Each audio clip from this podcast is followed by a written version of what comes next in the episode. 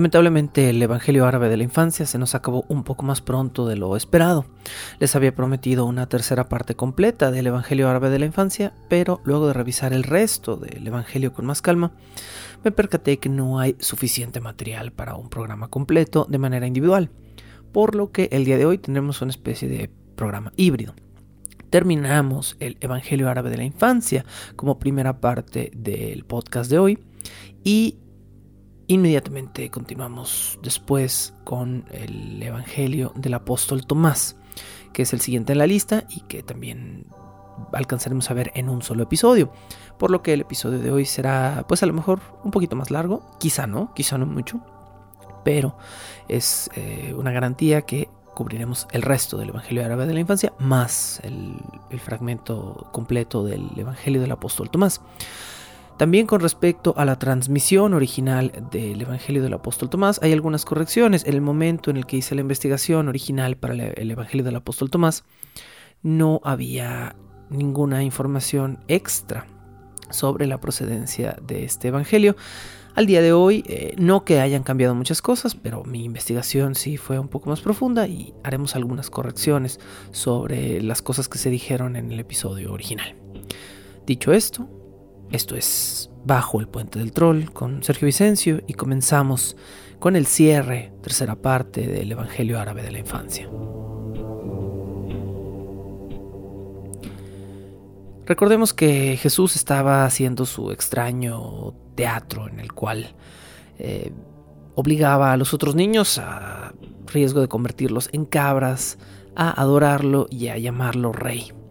Y sus padres preocupados por esto, pues por supuesto, los, los dejaban jugar con un Jesús con quien antes les habían pedido que no se mezclaran porque era un niño raro, un niño con poderes, un niño que no respetaba el sabbat y que ocasionalmente asesinaba a otras personas, aunque por lo general los revivía también. Bueno, recordemos también que al final del episodio anterior Jesús estaba jugando a ser este rey y al mismo tiempo torturando a los padres del pobre Simón quienes, preocupados por una fea mordedura de serpiente, estaban tratando de llevar a su hijo a un médico y Jesús se los impide, dejándolos de alguna manera preocuparse y agonizar junto con su hijo hasta que decide curarlo. Estos niños del maíz o niños cabra, también podríamos decir, que están haciendo como de séquito al pequeño rey Jesús, llevan a un nuevo hombre con Jesús. Este hombre tiene una característica muy peculiar. Este hombre lleva siempre enroscada en torno al cuello una serpiente que lo ahoga, que lo sofoca.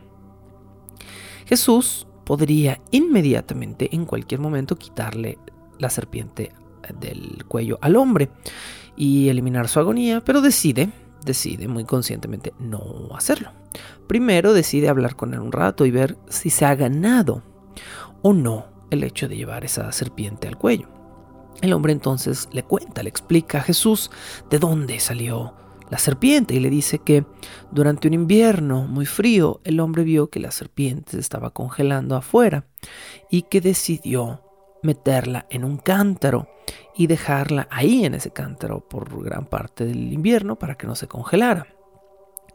Y luego, cuando comenzó a pasar el frío, el hombre fue y abrió el cántaro e inmediatamente la serpiente malvada fue y atacó al hombre y se le enredó en el cuello. Y desde entonces el hombre no había sido capaz de desembarazarse de esta serpiente.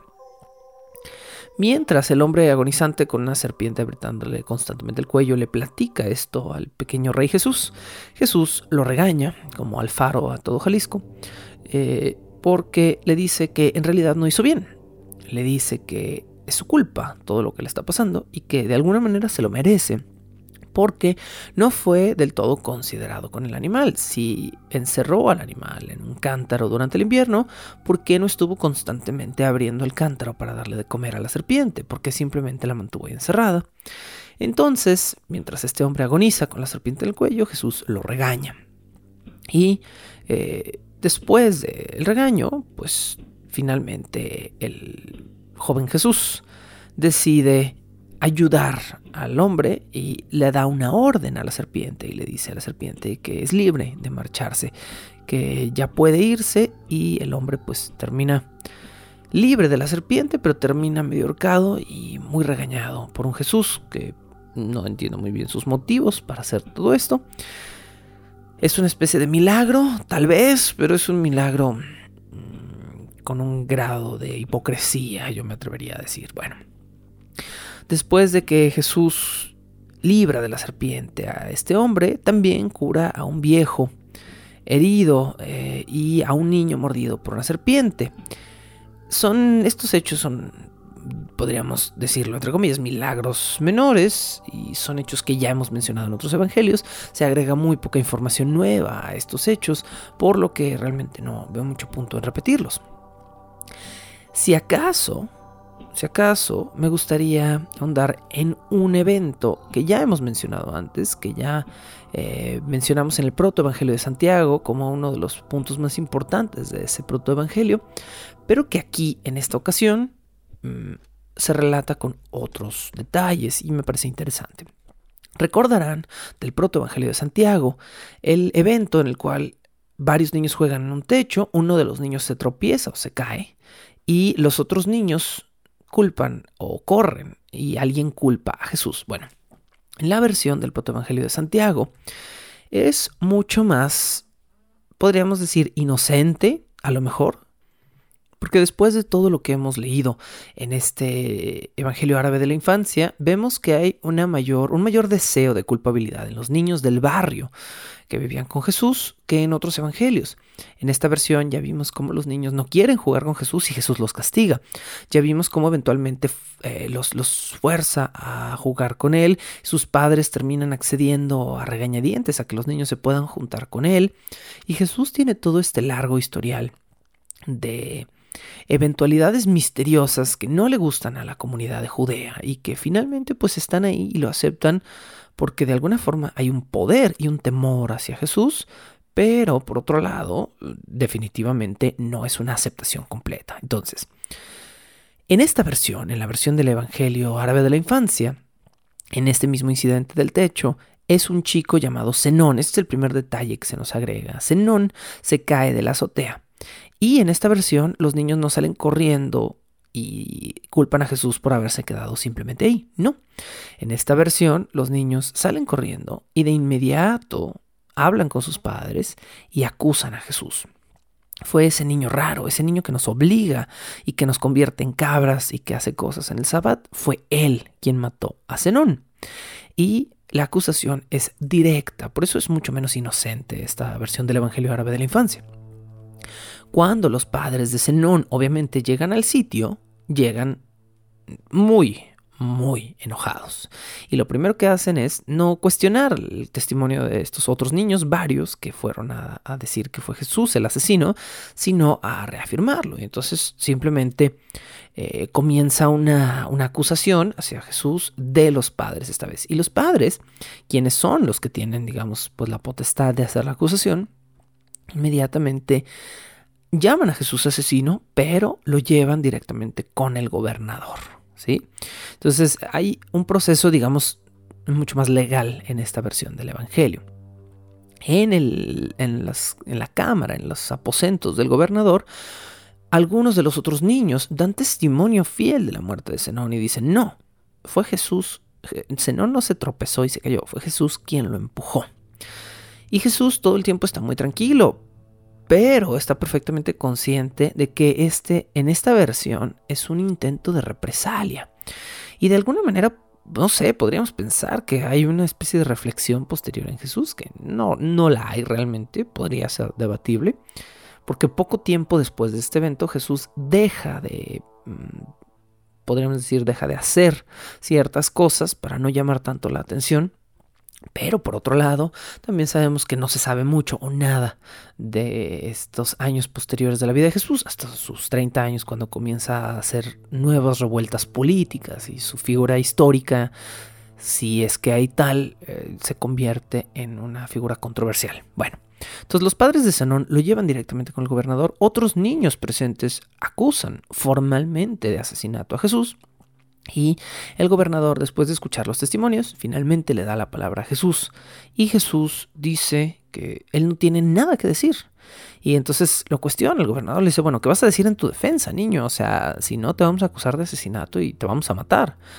Y Jesús les dice, no, no, es que yo no tengo nada que decir.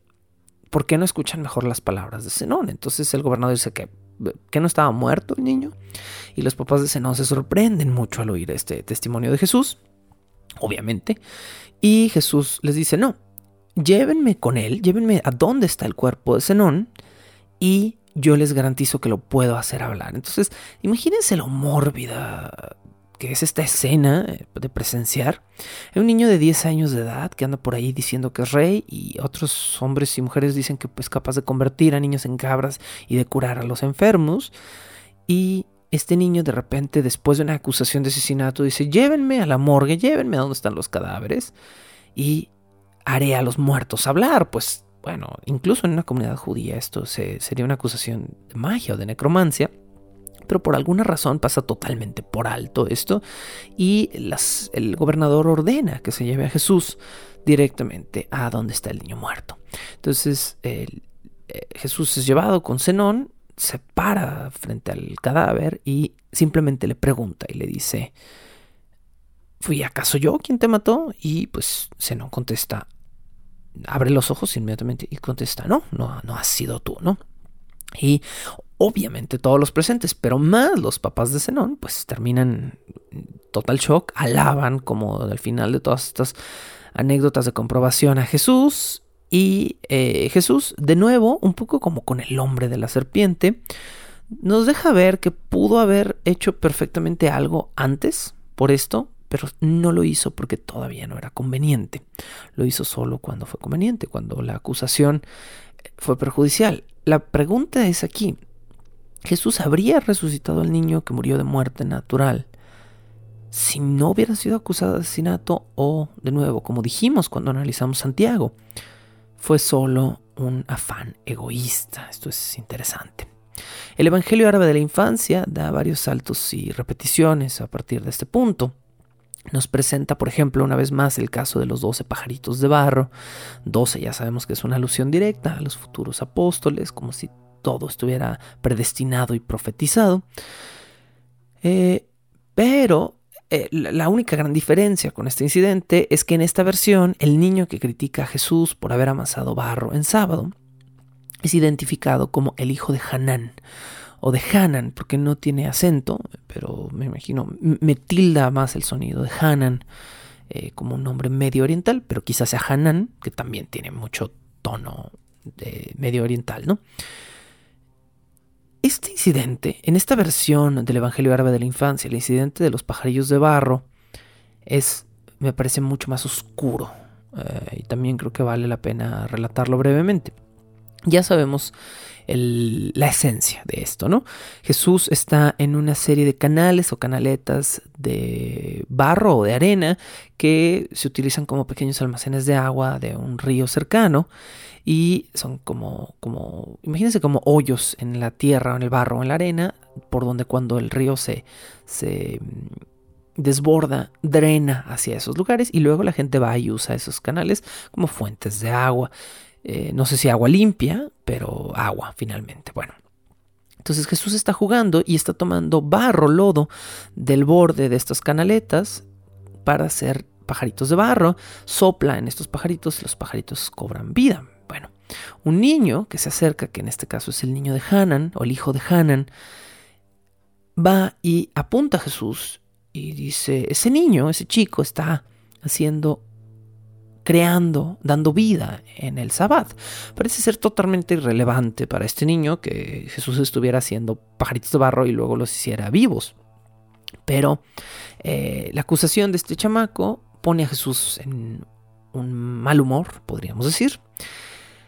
En otras versiones, Jesús empuja al niño y lo mata y después lo resucita. Entonces, ¿cómo puede ponerse más oscuro que eso? Bueno, en esta versión, Jesús se voltea con el niño y le dice un par de palabras y el niño queda parapléjico, queda paralizado de la cintura hacia abajo.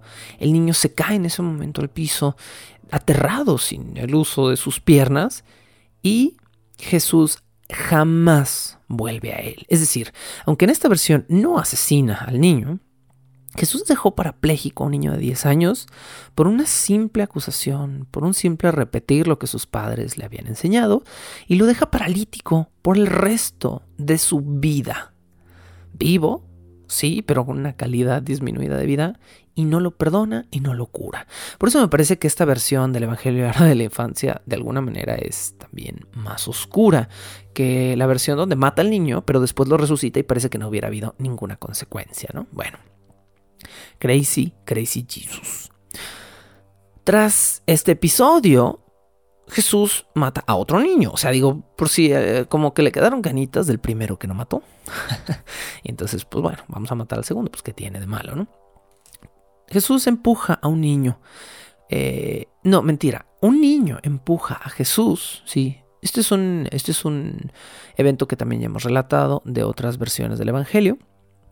No sé si estaba en Santiago o estaba en el pseudo Mateo, me parece. Pero eh, un niño empuja por accidente, se choca con Jesús mientras están jugando. Y eh, Jesús no toma esto bien porque tiene cero tolerancia. No, no, sabe, como un pequeño psicópata, distinguir entre un accidente y algo voluntario. Y empuja a Jesús al niño y lo mata. Y bueno, eh, otra vez viene todo un caos y entonces lo revive, ¿no? Este sí lo revive. También se repite en el Evangelio Árabe de la Infancia el incidente del profesor que trata de enseñarle a Jesús el alfabeto y Jesús lo humilla, no lo vamos a volver a resumir. Eh, pero, pero, hay una diferencia en la parte posterior. Recordemos que en, en el pseudo Mateo, me parece que sí es en el pseudo Mateo, Jesús va con dos profesores y humilla a ambos. O sea, los dos terminan como reconociendo así como, bueno, sí estás bien chido, hijo, y ya, no tenemos nada que enseñarte. Ok, fantástico. Era pedante, pero no era terrible. Bueno, aquí sí es el ángel de la oscuridad, Jesús, porque al primer profesor lo humilla, pero al segundo profesor, el primer profesor se llama Saqueo, y Saqueo habla con José y le dice, oye, José, yo no tengo nada que enseñarle a tu hijo, pero tengo un, mi profesor es más chido que yo y entonces por favor lleva a tu hijo con él y él sí tendrá algo que enseñarle. Jesús humilla en esta versión al segundo maestro, pero el segundo maestro se enfurece con él y toma una vara, como era la costumbre de la época, y lo golpea con la vara.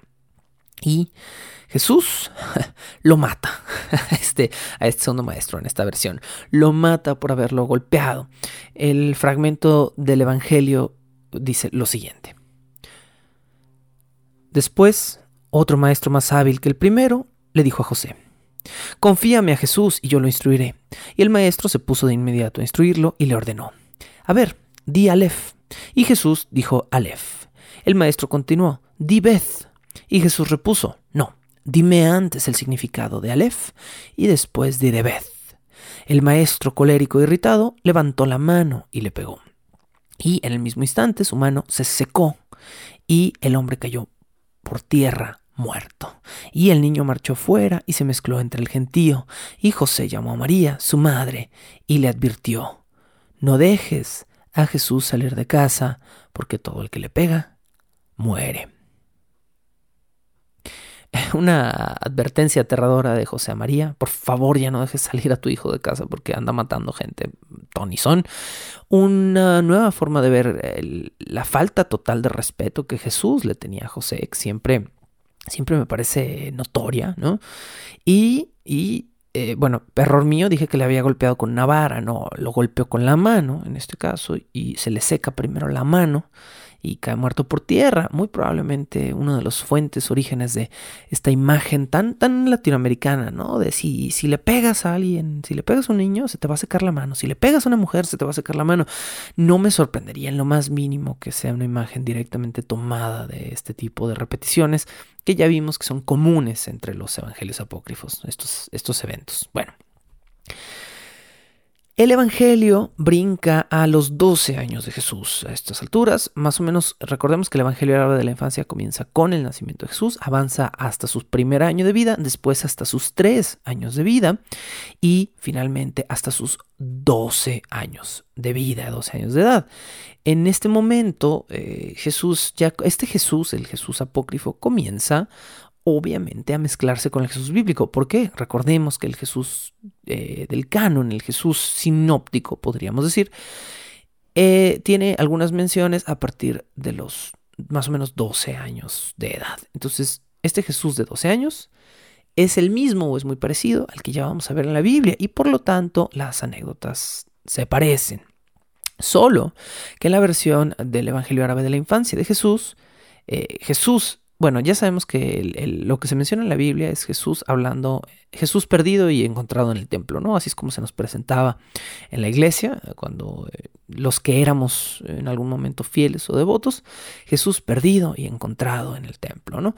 Eh, este es el evento que vamos a relatar, pero desde la perspectiva de este evangelio apócrifo. Lo chistoso, no voy a relatar lo que ya está en la Biblia, no tiene caso, ¿no? Esa parte la omito, me la salto. Jesús va y habla con los doctores de la ley y los doctores le hacen preguntas y las contesta y todo el mundo dice, oh, ¿qué sabes este chamaco? De ser hijo de un Dios. Bueno, lo que me interesa es lo que sigue. En esta versión, Jesús sigue perdido un rato y se ciclan los, los maestros de la ley, los doctores que están haciéndole preguntas y Jesús pasa de hablar con doctores de ley moral, de gente religiosa, digamos, a hablar con astrónomos. Entonces eh, viene el, el siguiente fragmento. Y había también allí un sabio hábil en astronomía y le preguntó a Jesús, ¿posees nociones de astronomía, hijo mío?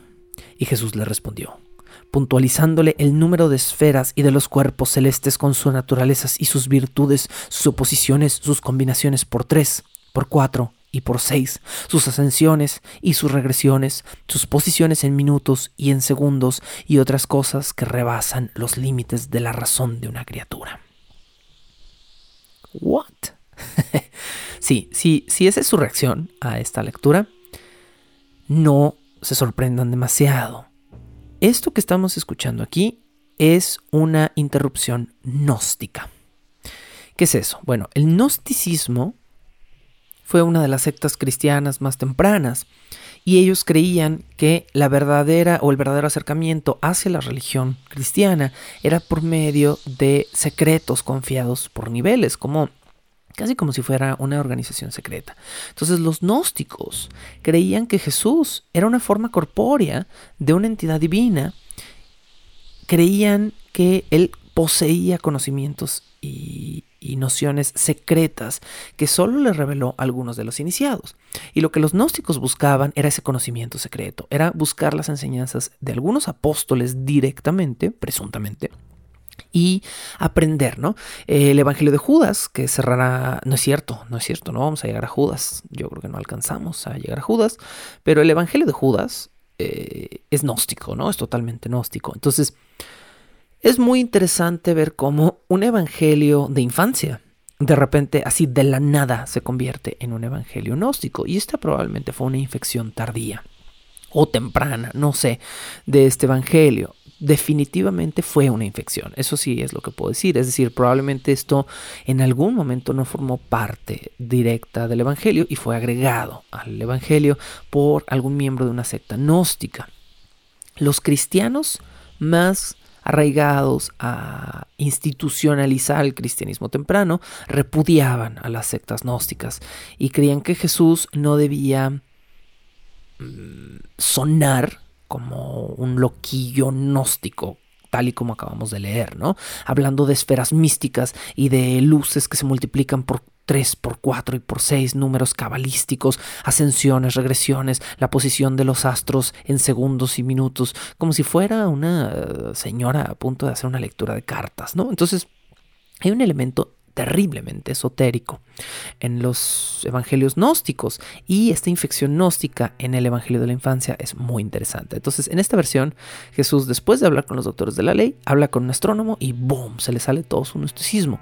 E inmediatamente después se cicla el astrónomo y llegan a hablar con él un filósofo natural y Jesús nuevamente, nuevamente saca una onda súper mística y le dice, bueno, le pregunta algo el, filósofo natural y Jesús responde. Jesús respondió con una disertación sobre la física, la metafísica, la hiperfísica y la hipofísica, sobre las fuerzas de los cuerpos y sobre los temperamentos y sus energías y sus influencias en los nervios, los huesos, las venas, las arterias y los tendones y sobre sus efectos y sobre las operaciones del alma en el cuerpo, sobre sus percepciones y sus potencias, sobre la facultad lógica, sobre los actos del apetito irascible y los del apetito conscupsible y sobre la composición y la disolución y sobre otras cosas que sobrepujan la razón de una criatura. ¡Boom! baby. Eh, para esotéricos, el Cristo gnóstico. Cualquier evangelio gnóstico del que se puedan hacer es graciosísimo. O sea, es graciosísimo porque Jesús pasa de mezclar parábolas sinópticas, ¿no? Así como, ay, pues sí, si un hombre hace esto es bueno y si un hombre hace esto es malo. Pero si un hombre no conoce el secreto de la esfera número 39 en el minuto 13 del astro 15, está condenado. Y, de repente es otro Jesús, ¿no? Completamente distinto en los evangelios gnósticos.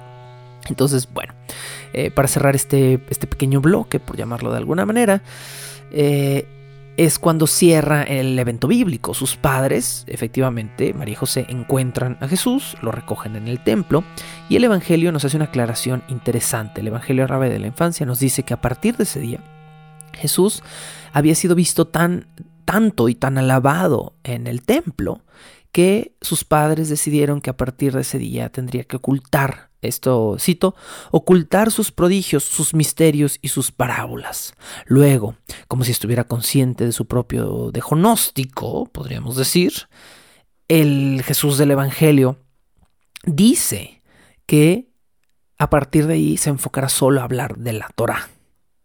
Y nos menciona que a sus 30 años fue bautizado en el río Jordán, cosa que pues eso es, sinóptico, es parte de la Biblia, y que el Dios judío le habló y le dijo desde el cielo cuando fue bautizado a sus 30 años, he aquí mi Hijo amado, en el cual me complazco, mientras que el Espíritu Santo daba testimonio de él bajo la forma de una paloma blanca. Este, esto es parte ya del, del canon bíblico, ¿no? Este momento donde Dios habla, o el Dios judío habla, y reconoce a Jesús como su Hijo presuntamente durante su bautismo en el río Jordán. Lo interesante de este cierre, y con lo que cierro también este primer bloque de, este programa, es que el propio Evangelio, de manera chistosa, reconoce su propio dejonóstico, ¿no? O sea, es considerar, ay, Jesús se puso muy loquillo a los 12 y empezó a decir cosas muy raras, pero no se preocupen, a partir de ahí sus papás lo regañaron y ya, no predicó más que enseñanzas de la Torah hasta que tuvo 30 años, ¿eh? No se preocupen. Me parece muy, muy cómico este cierre de este evangelio Ahí finaliza el Evangelio árabe de la infancia y a partir del siguiente bloque comenzamos a hablar del Evangelio del apóstol Tomás, que por cierto es uno de mis favoritos. Bajo el puente del troll.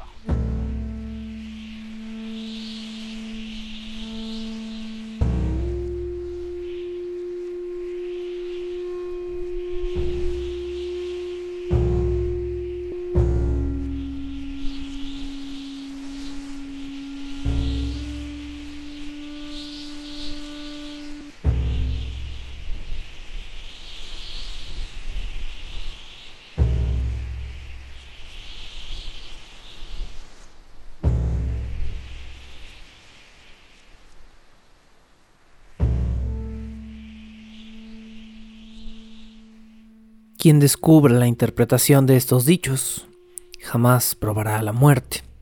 Estas son las palabras de un Jesús muy distinto en el dicho número uno de una colección de 114 dichos recopilados en copto, recordemos egipcio escrito con caracteres griegos, en el Evangelio copto de Tomás, también llamado el Evangelio del apóstol Tomás, para hacer hincapié de alguna manera en que verdaderamente se trataba del mismísimo Tomás, uno de los doce quien había redactado este Evangelio.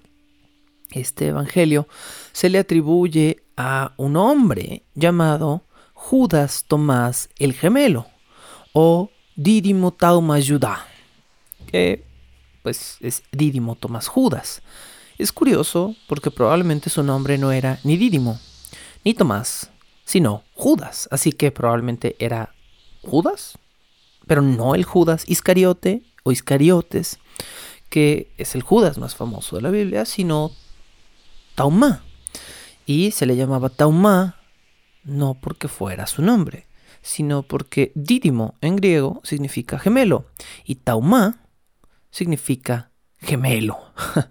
Entonces, eh, probablemente este manuscrito escrito en papiro, es decir, en piel animal, que fue descubierto junto con los otros pergaminos apócrifos en Egipto, en Hammadi, en diciembre de 1945,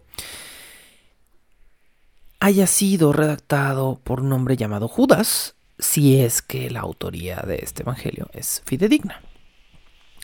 El Evangelio del apóstol Tomás se considera uno de los textos apócrifos más antiguos en su producción, por oposición, por supuesto, al Evangelio árabe de la infancia, que cerramos hace unos momentos y que es el Evangelio, uno de los más tardíos.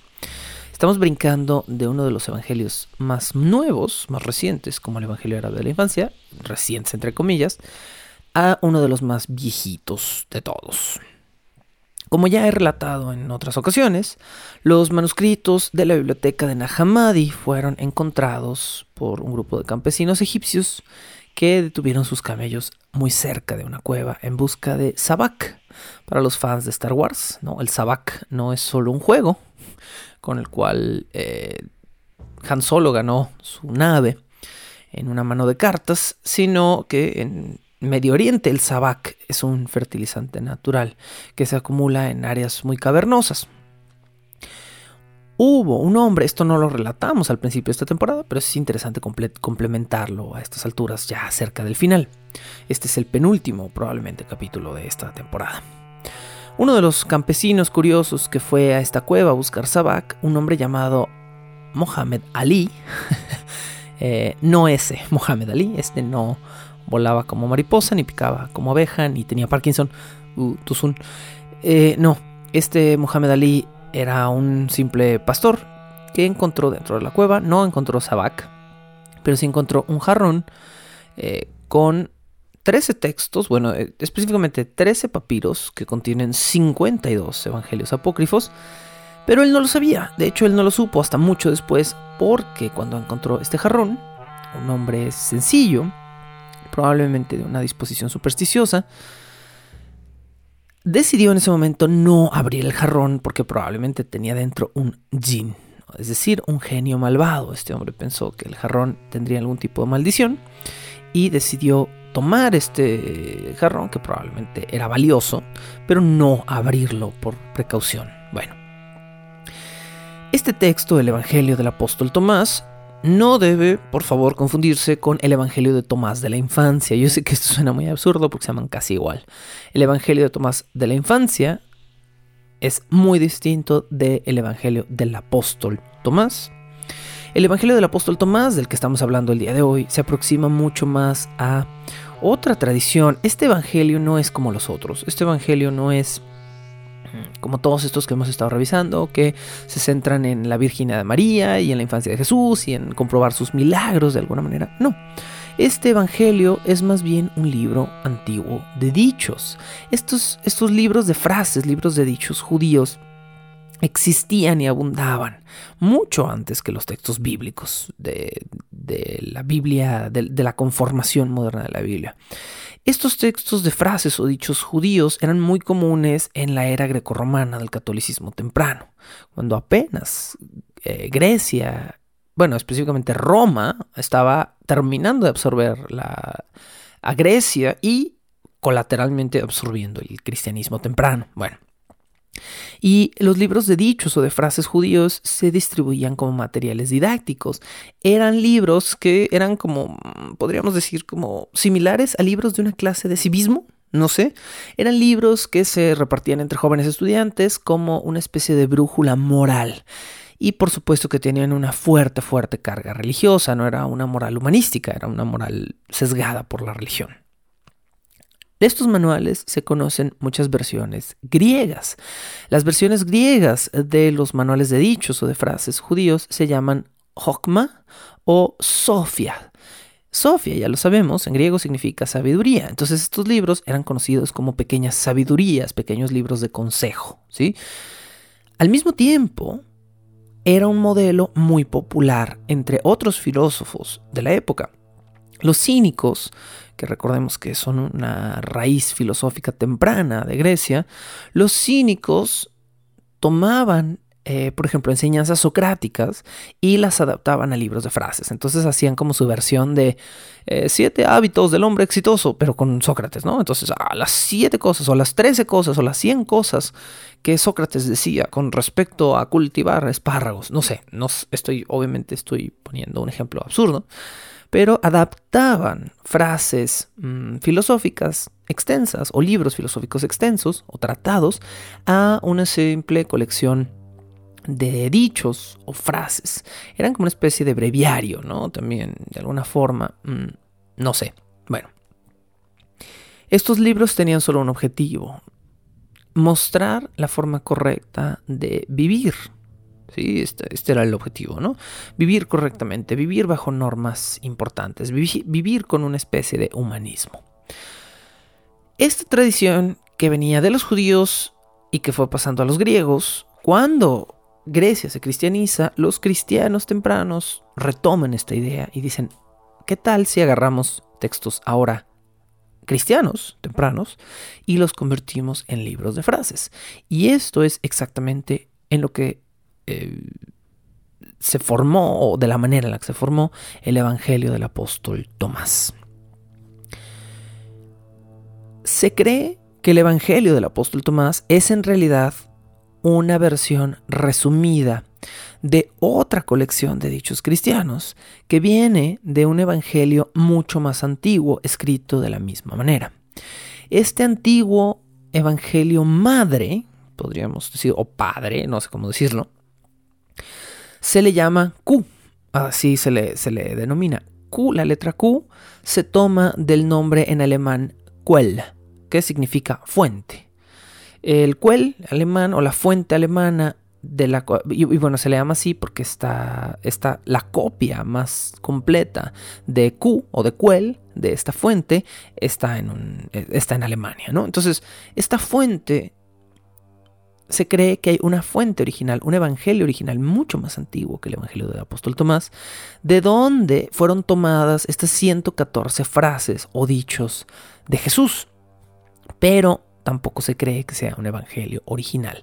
Todo esto son miles y miles y miles y miles de años, recordemos, de jugar a una especie de teléfono descompuesto hasta llegar al, al fondo de todo, hasta llegar a una especie de mega evangelio, de mega recopilación perdida eh, que no se tiene. Entonces, las copias más posibles, más completas que se tienen de Quell son, siguen siendo fragmentarias. Si alguna vez existió un Q o un Quell, una fuente original de la cual nacen todos, todos los demás evangelios, jamás lo sabremos, pero se cree que existió. Bueno, la versión más antigua del evangelio del apóstol Tomás hoy en día está en copto. Es decir, la versión más antigua que tenemos está en copto. Pero, pero, se cree que la fuente original, el cual, el Q del Evangelio del Apóstol Tomás, debió haber estado redactado en griego. ¿Por qué? Porque los doctos del lenguaje han establecido que hay ciertos rasgos del copto en el Evangelio del apóstol Tomás que parecen ser malas o buenas traducciones del griego. Entonces se cree que este Evangelio en copto fue directamente traducido del griego. de otra fuente y que no está originalmente redactado en copto. Por lo tanto, de nuevo, este no es pues el santo grial de los evangelios. Ese, ese santo grial de los evangelios no existe. Lo repito por décima vez como si no hubiera eh, error en repetirlo. No existe ni un solo evangelio original de la fuente de la que diga ser escrito ni por el mismo Jesucristo ni por ninguno de sus apóstoles, si es que todos ellos existieron tal y como se nos, ha, se nos han presentado. Bueno, la versión más antigua recuperada del Evangelio del Apóstol Tomás se cree es del año 200 de la era común, es decir, de probablemente de principios mediados, cuando mucho, del siglo II. Y la copia más antigua de este manuscrito está preservada en el Museo Copto de la Vieja Cairo, en Egipto. Entonces, eh, tenemos un texto en copto, probablemente traducido de un texto griego, probablemente tomado de una fuente inconcebiblemente grande que le dio origen a varios de los evangelios apócrifos. Si esta fuente existió, de nuevo es una teoría alemana, eh, esta fuente es irrecuperable y solo se considera que existen fragmentos de esta fuente. Bueno, el Evangelio de Tomás se centra en dichos de Jesús. No hay, es muy diferente, como se los digo, no hay revelaciones apocalípticas, no hay muertos, no hay resucitados, no hay enfermos sanados, no hay confirmación de la divinidad de Jesús, no hay confirmación de la Virginidad de María. No le importa esto a este Evangelio. Solo hay pequeños dicharachos, palabras de sabiduría crística. Y este Evangelio también es muy distinto en cuanto a que se centra a mostrar un Cristo vivo está escrito tal y como si Tomás hubiera estado ahí junto a Jesús escuchando y dialogando directamente con un Cristo vivo. Y este Cristo vivo es mucho menos apocalíptico y escatológico que el Cristo muerto que viene después en los evangelios sinópticos, ¿no? Y que solo predica esta, esta, este proselitismo y estas enseñanzas rígidas de una moral estricta. No, este Cristo vivo es más esperanzador, pero también es súper gnóstico. Ahora que ya vimos un poquito de la infección gnóstica al final del Evangelio árabe de la infancia, bueno, pues este Evangelio, el Evangelio del apóstol Tomás, es totalmente gnóstico. Eso quiere decir que vamos a encontrar enseñanzas secretas, frases secretas, palabras sin revelar, dudas, intervenciones extrañas con palabras que no vamos a entender, porque eso era lo que se pensaba que la gnosis debía ser, mantener una especie de misticismo en torno al conocimiento para que un iniciado no pudiera tener acceso inmediato a todo. Solo cuando ya eras una persona de muy alto rango podías tener acceso a todo el conocimiento, es decir, la gnosis, ¿no? Gnosis, conocimiento. Bueno, entre las líneas del Evangelio del apóstol Tomás, vamos a ver también repeticiones sinópticas, es decir, vamos a ver cosas que ya suceden en evangelios bíblicos, específicamente repeticiones de Mateo, Marco y Lucas, no, no de Juan, pero sí de los otros tres. Eh, vamos a ver que se repite, por ejemplo, la parábola de las semillas en tierra fértil, ¿no? que es algo que ya todo mundo que ha tenido un acercamiento eh, al catecismo conoce. Lo más interesante para mí de este Evangelio es ver una perspectiva distinta de un posible Jesús histórico. Eso para mí es lo más interesante.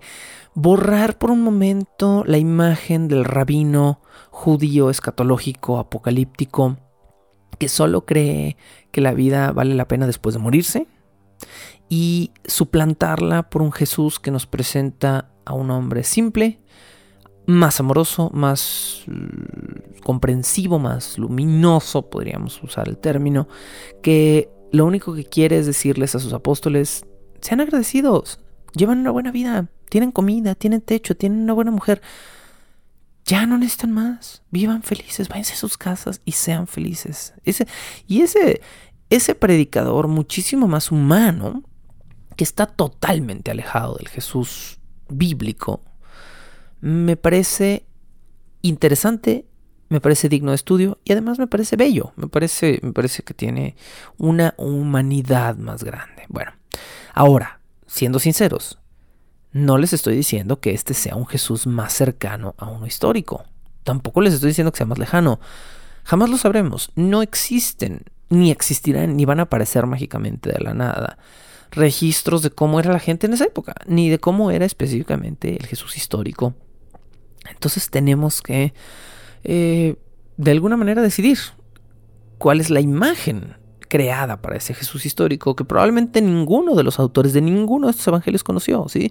Si Jesús estuvo vivo cerca de los años, no sé, 6 a 30 de la era común, o 6 a 40 de la era común por el desfase de que su nacimiento no fue técnicamente en el año cero, entonces toda esta gente que escribió en el siglo II, siglo III, hasta el siglo VII y VIII, como el Evangelio Árabe de la Infancia, no tenía idea, tenía la misma idea que ustedes tienen hoy en día cuando intentan hacer un cuento de una persona que vivió 800 años en el pasado o 200 años en el pasado. Hay ciertas precisiones que se pueden investigar y hay ciertas cosas que son una simple adivinanza de cómo creemos que la gente de ese momento se comportaba y era y hacía las cosas.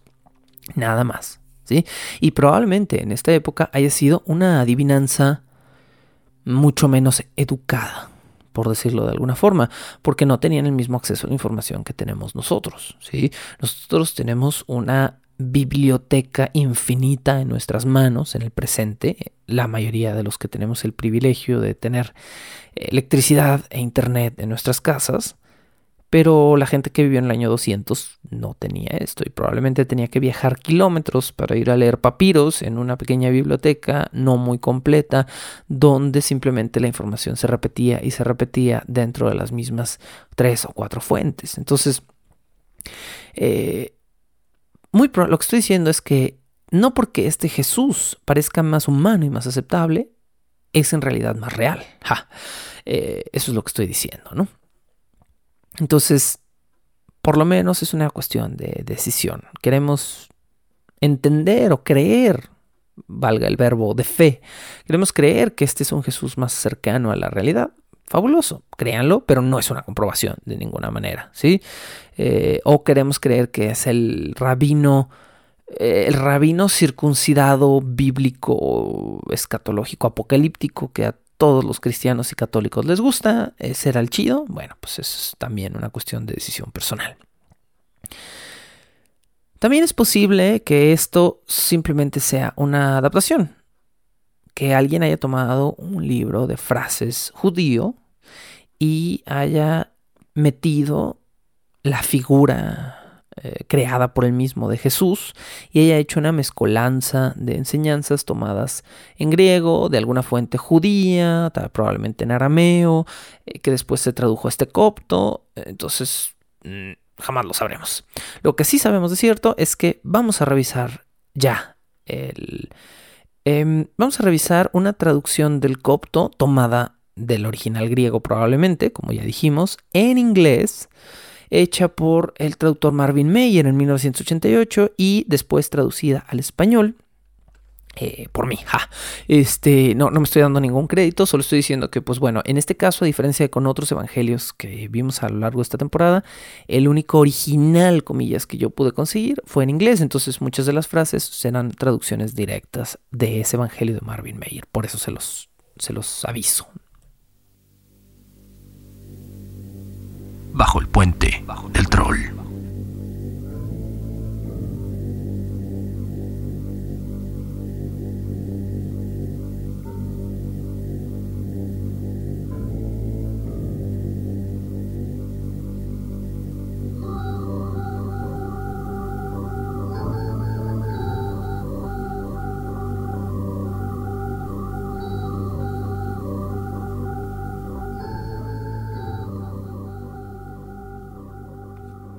El Evangelio del apóstol Tomás comienza con una afirmación que de entrada podría resultarnos interesante y dice lo siguiente.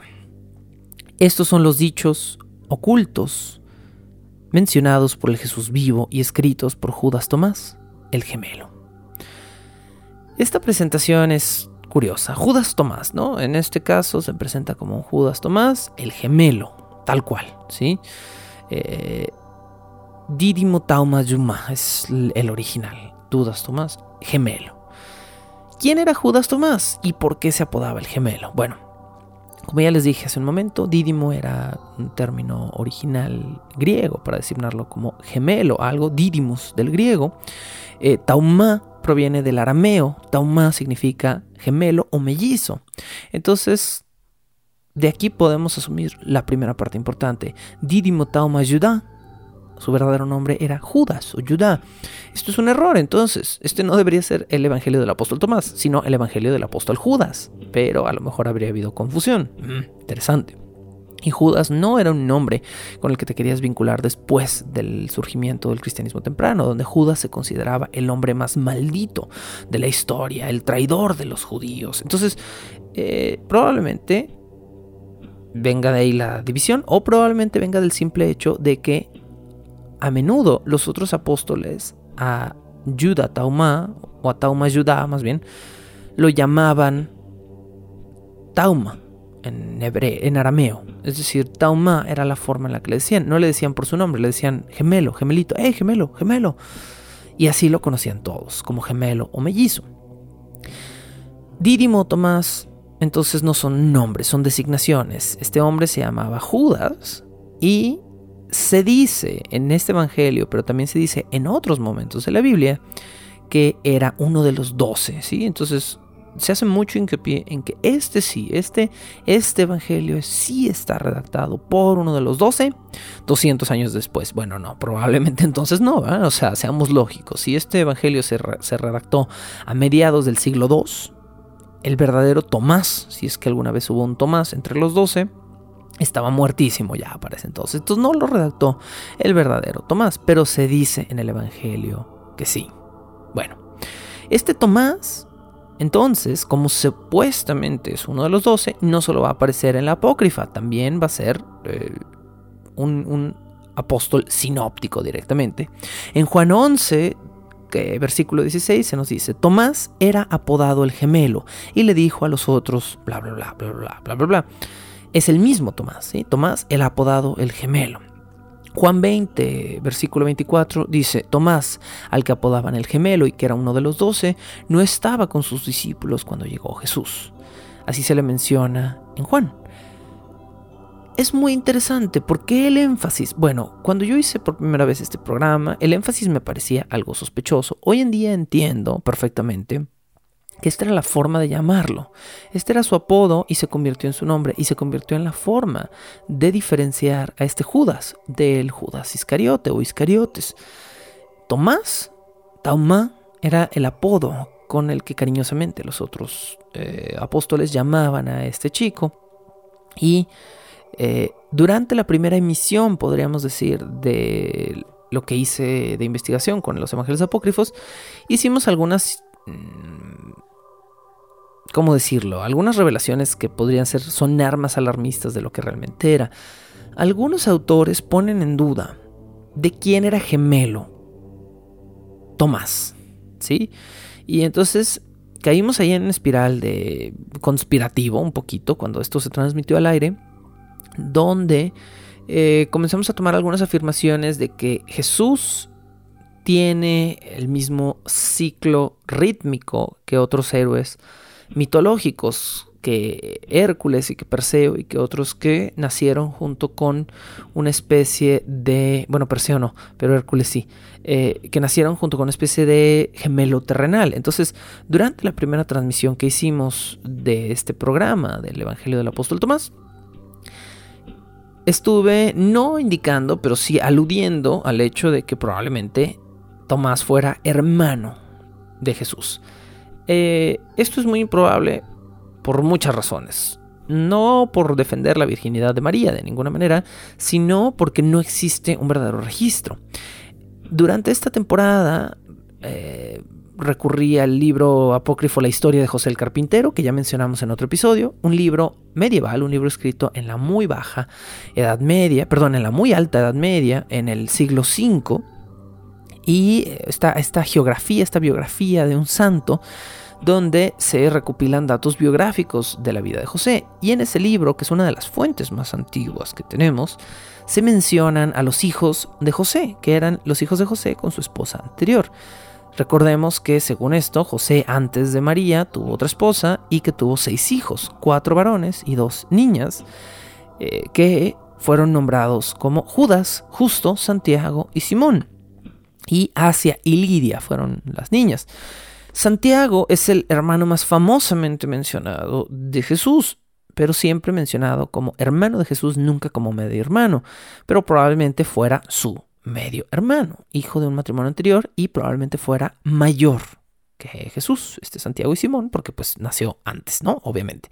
Solo lo estoy puntualizando porque entonces es chistoso ver a Jesús como el hermano chiquito. Bueno.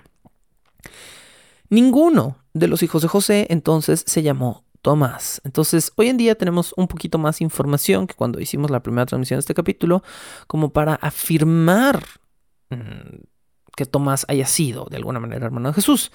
Tuvo, ahora, todos los mencionados como hermanos de Jesús son hermanos medios hermanos, son hermanos indirectos, no son hermanos de sangre. Viene entonces la gran pregunta. ¿Tuvo Jesús hermanos de sangre? Bueno, esto muy probablemente la respuesta no alarmista haya sido no. Aunque Mateo 12, versículos 46 al 50, tiene varias menciones eh, que se corresponden con Jesús y sus hermanos, debemos entender que hay múltiples contextos. Ahora, hay gente que también tergiversa el contexto. Hay gente que dice, no, siempre que Jesús dice mi hermano, no tenía ningún hermano, ni siquiera su papá tenía hijos. No, es, se refiere a sus hermanos en la fe. No, no es cierto. Esto también es una afirmación falsa. Leamos este fragmento de Mateo.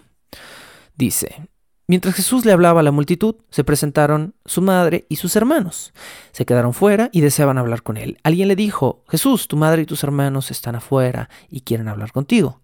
¿Quién es mi madre y quiénes son mis hermanos? replicó Jesús, señalando a sus discípulos. Entonces añadió, aquí tienen a mi madre y a mis hermanos, pues mi hermano, mi hermana y mi madre son solo los que hacen la voluntad de mi Padre que está en el cielo. este texto ha sido usado múltiples veces para decir Ven, ven, Jesús no tenía familia. Jesús no tenía a nadie, a nadie. No podía tener hermanos. Ok, entonces eso significa que también está negando a su madre, porque entonces si tomamos a pies juntillas este fragmento, Jesús está diciendo, aquí tienen a mi madre, a mis hermanos, porque mi hermano, mi hermana y mi madre solo son los que hacen la voluntad de mi padre. O sea, Jesús está diciendo, no tengo madre, no tengo hermana y no tengo padre, solo tengo a mis hermanos en la fe. Es filosóficamente es comprensible, pero eso no significa que no, que no hayan existido ni José, ni María, ni los hijos de José. ¿sí? Entonces mucha gente considera este pasaje como una negación de Jesús para con sus propios hermanos, pero expertos con muchísima más experiencia que yo, como el señor Bart Ehrman, considera este y otros pasajes como una comprobación lingüística de Jesús. Bart Ehrman nos pone un ejemplo bíblico que es con eh, Jacobo, Jacobo Santiago es uno de los dos posibles nombres de uno de los hermanos de Jesús. El Santiago que mencionamos hace un momento también era llamado Jacobo. Jacobo Santiago eh, era es, es, el único hermano, por eso les digo que es el más famoso, es el único hermano mencionado de Jesús en la Biblia, Jacobo. Jacobo es Santiago, nada más tengan eso en mente. Entonces, en Gálatas, mm, capítulo 1, versículos 18 al 19, se puede leer. Después de tres años, subí a Jerusalén a visitar a Cefas. Cefas, por cierto, perdón la interrupción, pero Cefas es Pedro. o sea, si quieren, si quieren algo más confuso, los nombres bíblicos son distintos a los, a los nombres como comunes de algunos personajes. Entonces, bueno. Luego, después de tres años, subí a Jerusalén a visitar a Cefas y permanecí con él quince días. Y no vi a ningún otro de los apóstoles, sino a Jacobo, el hermano del Señor. Cefas, ya lo dijimos, es Pedro, el discípulo llamado, así llamado, el más cercano a Cristo y el presunto fundador de su iglesia, que, eh, como vamos a ver en Tomás, según Tomás, Jesús no pidió la fundación de una iglesia.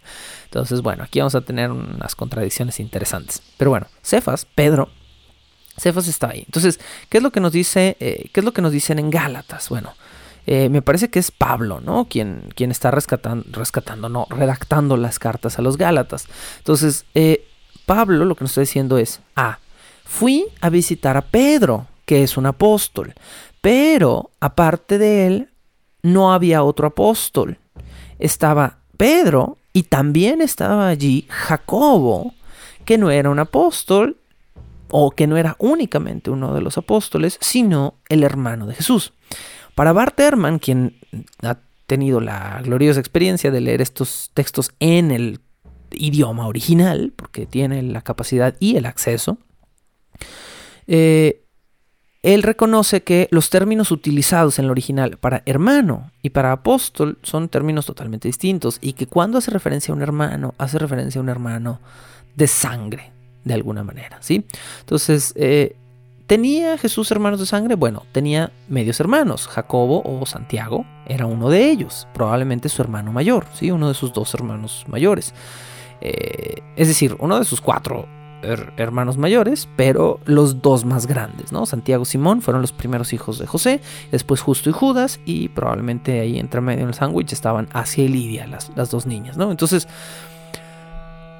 es muy interesante desde una perspectiva lingüística que haya una claridad de términos, ¿no? Que un hombre que puede leer en arameo, en hebreo, o en copto, o en griego estos evangelios, puede reconocer que el término que se está usando para describir a Jacobo sea el de hermano familiar, ¿sí? Entonces, ¿qué sí podemos afirmar de toda esta controversia en la que estoy perdiendo una cantidad infinita de tiempo antes de empezar a resumir este evangelio que ya estoy viendo que se va a llevar a otro capítulo? Eh, es que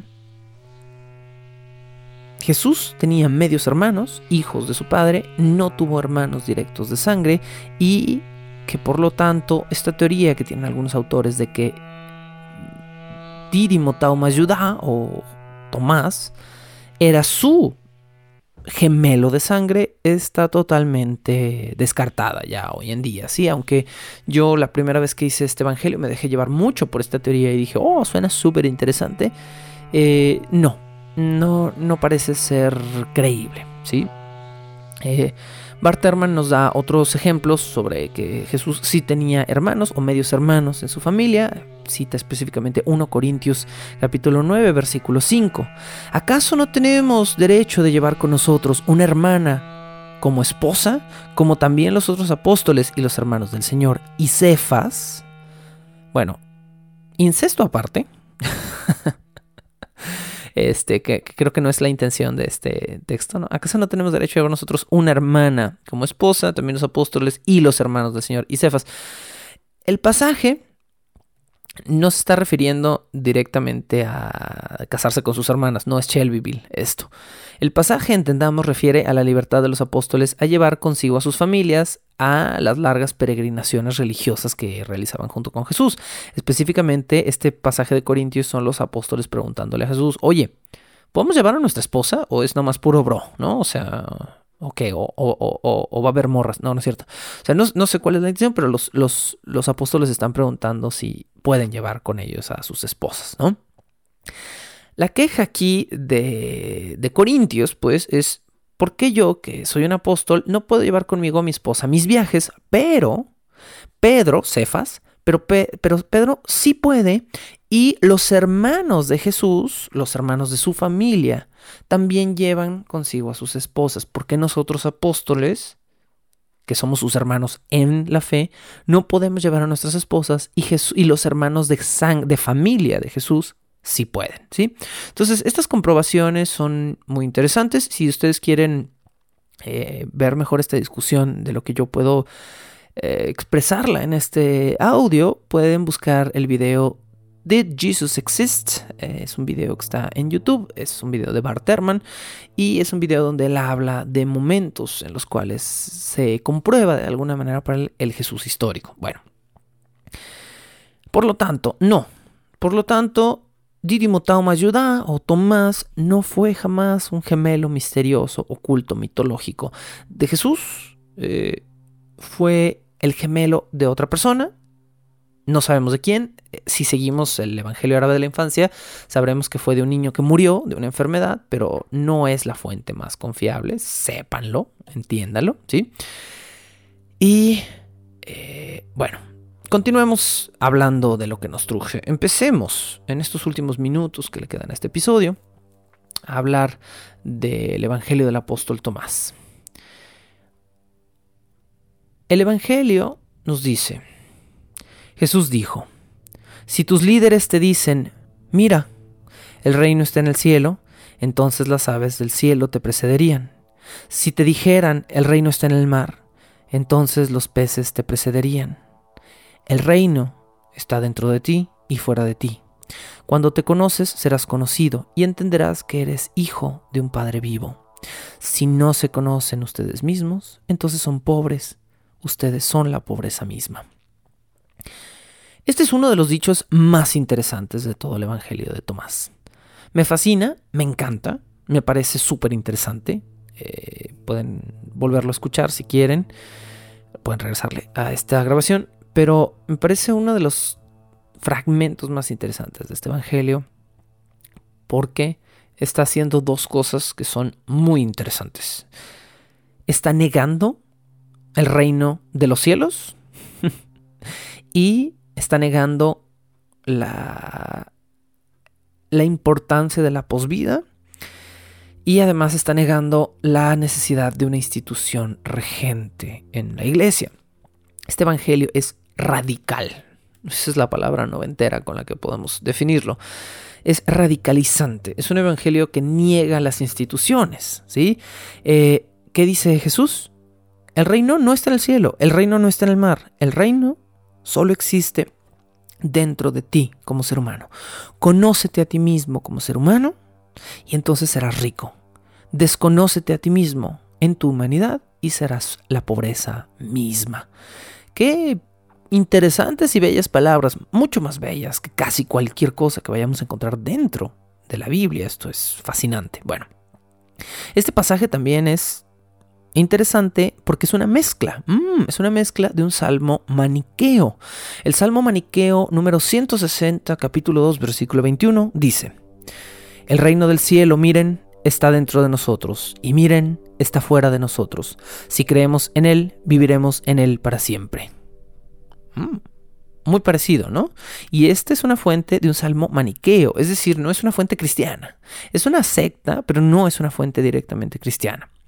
Y de igual manera, también nos remite a una frase del dios Apolo en el oráculo de Delfos, una frase muy, eh, muy, muy, muy este, famosa. Conócete a ti mismo. ¿Sí? Lo, lo, hemos escuchado muchísimas veces. El oráculo de Delfo, arriba de la puerta de entrada, tenía esta frase que decía, conócete a ti mismo. Es la sabiduría pura ¿Sabes quién eres? ¿Sabes qué quieres? ¿Sabes a qué temerle de ti y qué alabar de ti? Entonces eres un hombre completo, ¿no? Ah, muy interesante. Bueno, entonces Tomás nos está haciendo varias referencias fascinantes. El hombre que se conoce a sí mismo es el hombre que tiene ganado el cielo, porque el cielo no es un lugar en el cielo, ni en el fondo del mar. El cielo es el lugar que solo existe en el fondo de tu corazón cuando te conoces a ti mismo. Muy interesante. Bueno, en el dicho 6 los apóstoles le preguntan a Jesús por el ayuno y por otras observaciones de la fe. Y Jesús contesta lo siguiente, bueno. Sus seguidores le preguntaron y le dijeron a Jesús, ¿quieres que ayunemos? ¿Cómo es que debemos rezar? ¿Debemos donar a los pobres? ¿Debemos llevar una dieta en particular? Jesús dijo, no mientan, no hagan aquello que odian hacer, porque todas esas cosas están prohibidas en el cielo. No hay nada escondido que no será revelado, ni nada secreto que no se devele. Ahora, esta, esta cita que acabo de leer tiene dos partes muy interesantes. La segunda es un guiño gnóstico enorme. Este es un evangelio gnóstico, yo se los dije. Esta última frase es una frase gnóstica que van a ver y utilizar, pueden utilizarla para reconocer evangelios gnósticos. No hay nada escondido que no será revelado, ni nada secreto que no se devele.